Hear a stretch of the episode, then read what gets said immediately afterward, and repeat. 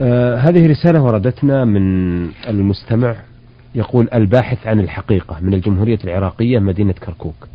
آه يقول في رسالته هناك نوعان من الحياة الحياة السعيدة ولا أقصد السعادة بالمال والجاه وإنما أقصد تلك السعادة التي تأتي من النفس أي أن يكون الإنسان مرتاحا من الناحية النفسية. ثانيا الحياة الذليلة وأقصد به الذل النفسي أي أن يكون الإنسان ذليلا من الناحية النفسية. والسؤال لماذا يخلق الإنسان ذليلا في أمة الإسلام؟ حيث قال الله تعالى وما أرسلناك إلا رحمة للعالمين وذكر عدة آيات منها قوله تعالى إن الله ليس بظلام للعبيد وعدة آيات يقول هل نستطيع أن نعتبر أن الذين خلقهم الله أذلاء من الناحية النفسية؟ لم تشملهم هذه الرحمة الواسعة ولا تزال قلوبهم ونفوسهم تعيش في الظلمات ولم ترى النور ونعتبر هذا ظلما لهم من الله سبحانه وتعالى. الحمد لله رب العالمين والصلاة والسلام على نبينا محمد وعلى آله وأصحابه أجمعين. أما بعد فهذا السؤال الذي سأل عنه الأخ يتعلق بمسألة عظيمة وهي مسألة القضاء والقدر التي ينقسم الناس فيها إلى قسمين منهم من يوفق للاستقامة ومنهم من يوفق للضلالة.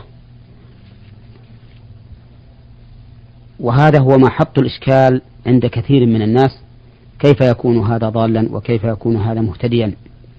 ولكننا ننبه على نقطة مهمة في هذا الباب وهي أن من كان ضالا فإن سبب ضلاله هو نفسه.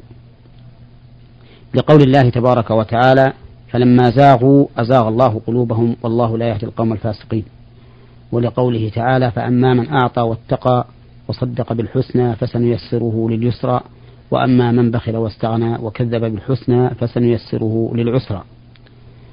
ولقول النبي صلى الله عليه وسلم حين حدث أصحابه بأن كل إنسان قد كتب مقعده من الجنة والنار فقالوا أفلا نتكل يا رسول الله على العمل؟ قال اعملوا فكل ميسر. ثم تلا هذه الآية فأما من أعطى واتقى وصدق بالحسنى فسنيسره لليسرى.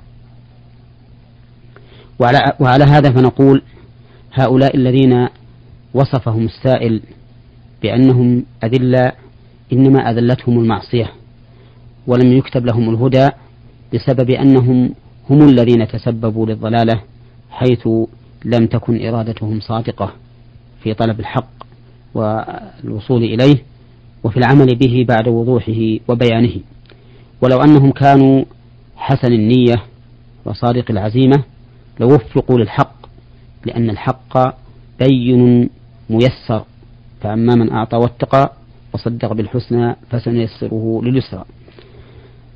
فالذي أنصح به هذا الأخ ومن على شاكلته ممن أشكل عليهم هذا الأمر أن يرجعوا إلى أنفسهم أولا ويصححوا نية ويحسنوا نيتهم ويصححوا عزيمتهم حتى تكون النية سليمة والعزيمة صادقة في طلب الحق.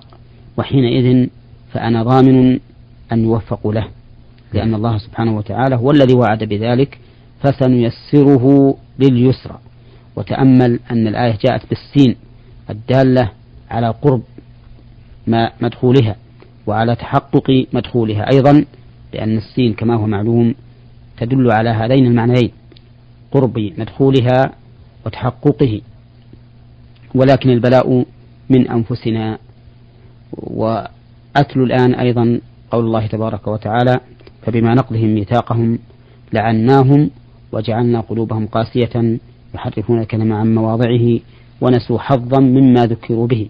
فإن هذا النسيان يشمل الذهول الذي هو نسيان القلب عن معلوم الذي النسيان الذي هو ذهول القلب عن معلوم وكذلك النسيان الذي بمعنى الترك فهم تسلب علومهم ولا يوفقون للعمل الصالح بسبب نقض الميثاق.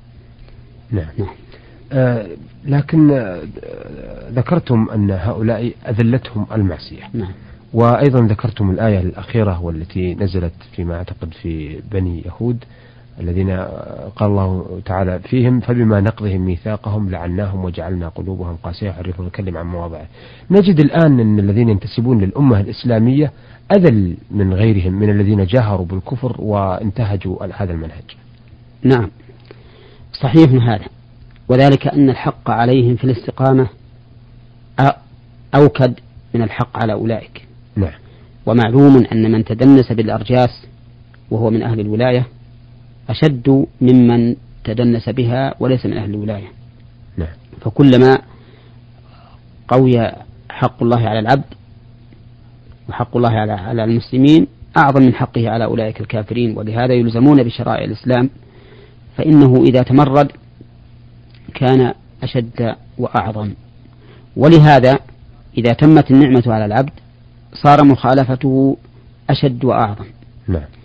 ومن ذلك ما ورد عن النبي صلى الله عليه وسلم في الثلاثة الذين لا يكلمهم الله يوم القيامة ولا ينظر إليهم ولا يزكيهم ولهم عذاب أليم. ومنهم الأشيمة الزاني لأنه آه، لا داعي له للزنا. وهو إلى الاتعاظ والبعد عن هذا أولى نعم. فلذلك عظم إثمه فهؤلاء الأذلة من المسلمين لأنهم يجب عليهم من حق الله سبحانه وتعالى والاستقامة أكثر مما يجب على أولئك نعم.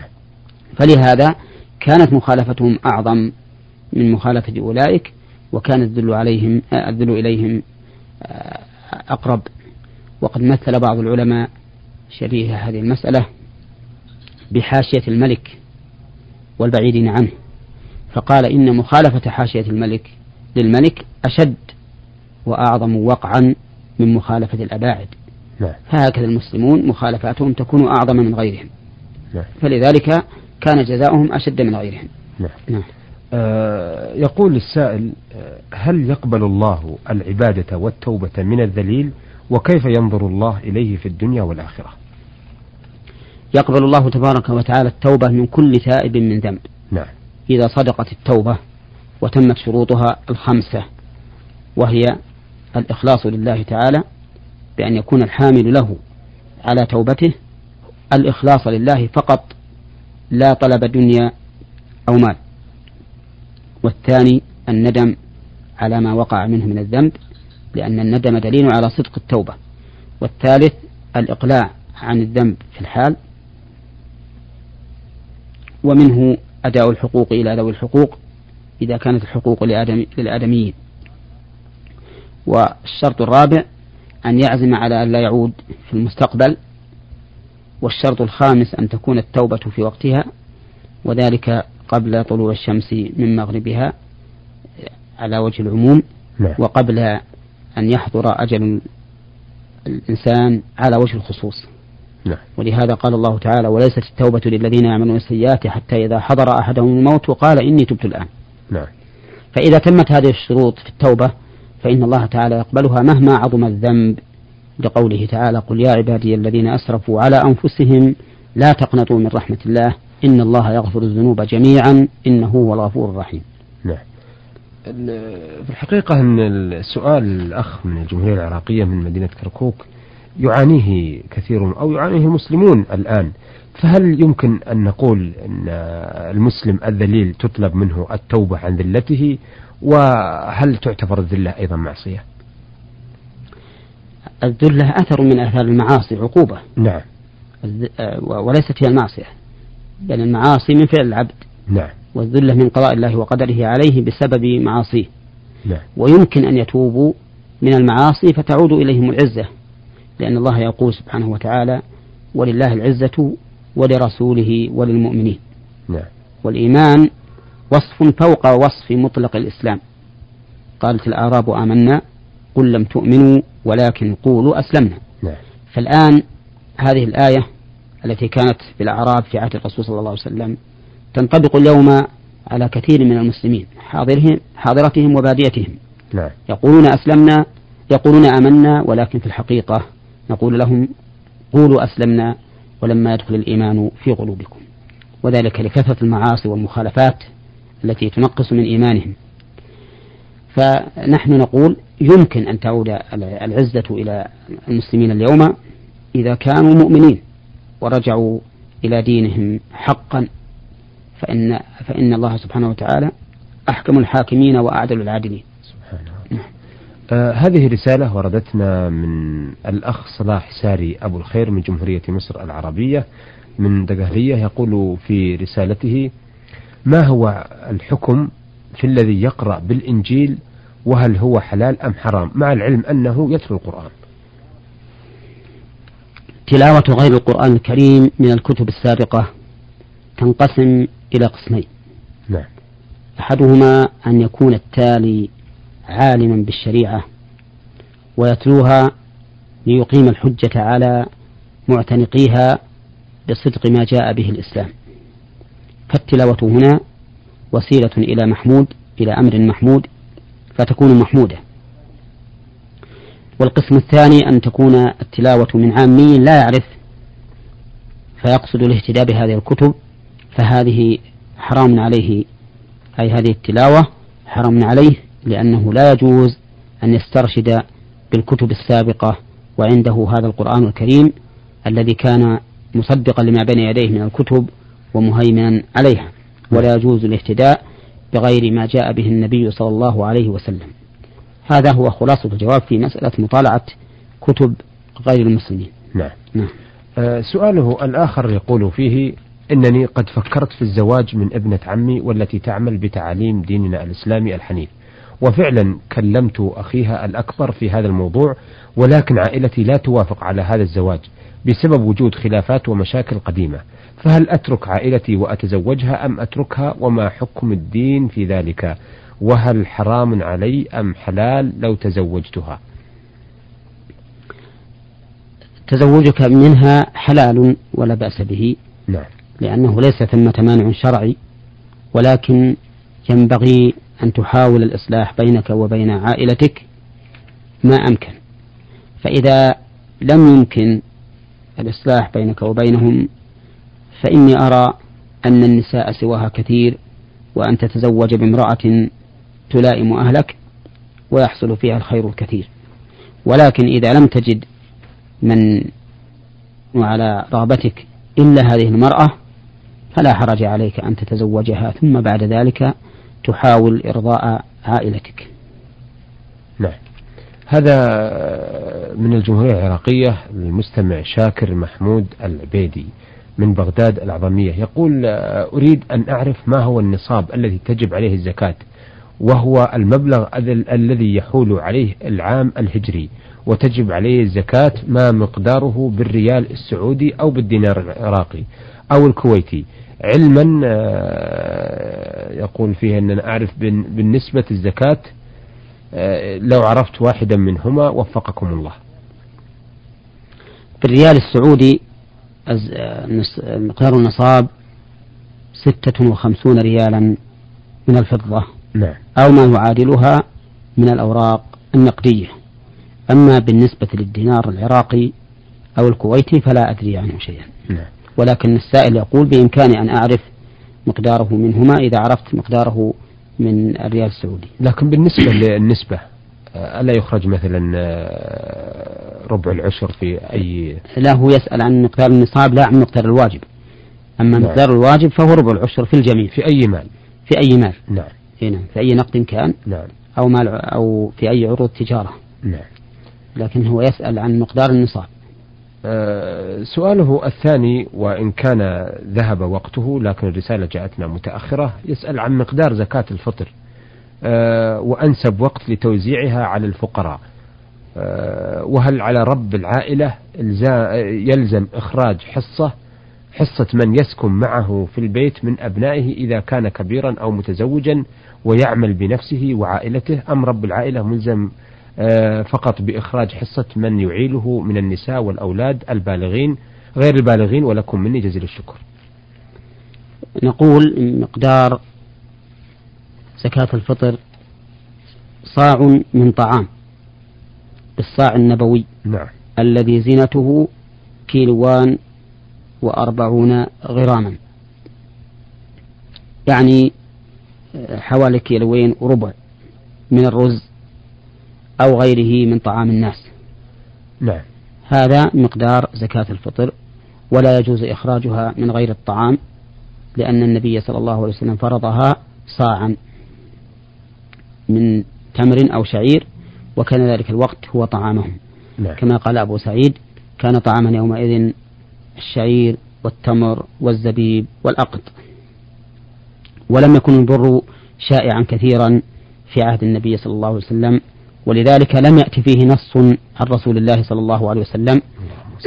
ولما كثر في عهد معاوية رضي الله عنه جعل نصف صاع منه يعدل صاعا. ولكن أبا سعيد خالفه في ذلك وقال أما أنا فلا أزال أخرجه أي الصاع كما كنت أخرجه على عهد النبي صلى الله عليه وسلم والصواب مع أبي سعيد رضي الله عنه. نعم. أنه صاع من أي طعام كان. وأما بالنسبة للوقت المناسب لإخراجها فإنه صباح صباح العيد قبل الصلاة نعم. لأن ذلك وقت الانتفاع بها لقول الرسول عليه الصلاة والسلام فيما يروى عنه أغنوهم عن السؤال في هذا اليوم نعم. ولكن مع ذلك يجوز إخراجها قبل العيد بيوم أو يومين ولا يجوز إخراجها قبل ذلك خلافا لمن قال من أهل العلم إنه يجوز أن تخرج بعد دخول شهر رمضان لأن الزكاة تسمى زكاة الفطر من رمضان فهي مضافة إلى الفطر وليست مضافة إلى الصيام ولولا أن الله سبحانه وتعالى يسر على عباده لقلنا إنه لا يجوز إخراجها إلا بعد غروب الشمس من آخر يوم من رمضان نعم. ولكن كان في الأمر ساعة في اليوم واليومين لأن ذلك لا تتغير لا يتغير به الأمر غالبا نعم. وأما إخراجها عما يمون من الأولاد فهذا ليس بلازم وإنما هو على سبيل الاستحباب فقط وإلا فكل إنسان مطالب بما فرض الله عليه نعم. لقول ابن عمر فرض رسول الله صلى الله عليه وسلم زكاة الفطر على الصغير والكبير والذكر والأنثى والحر والعبد من المسلمين نعم. ولكن إذا أخرج رب العائلة الفطرة عنهم جميعا وهم يشاهدونه ووافقوا على ذلك فلا حرج عليهم فلا حرج عليه ولا عليهم في ذلك. نعم أثابكم الله. أيها السادة إلى هنا نأتي إلى نهاية لقائنا هذا الذي عرضنا فيه رسائل السادة الباحث عن الحقيقة من الجمهورية العراقية مدينة كركوك وصلاح ساري أبو الخير من جمهورية مصر العربية والمستمع شاكر محمود العبيدي من العراق بغداد الأعظمية. آه، عرضنا هذه الأسئلة والاستفسارات على الشيخ محمد بن صالح العثيمين الأستاذ بجامعة الإمام محمد بن سعود الإسلامية وإمام وخطيب الجامع الكبير بمدينة عنيزة. شكرا للشيخ محمد وشكرا لكم أيها الأخوة وإلى أن نلتقي بحضراتكم نستودعكم الله والسلام عليكم ورحمة الله وبركاته. نور على الدرب. برنامج يومي يجيب فيه أصحاب الفضيلة العلماء على أسئلة المستمعين الدينية والاجتماعية. البرنامج من تقديم وتنفيذ سليمان محمد الشبانة.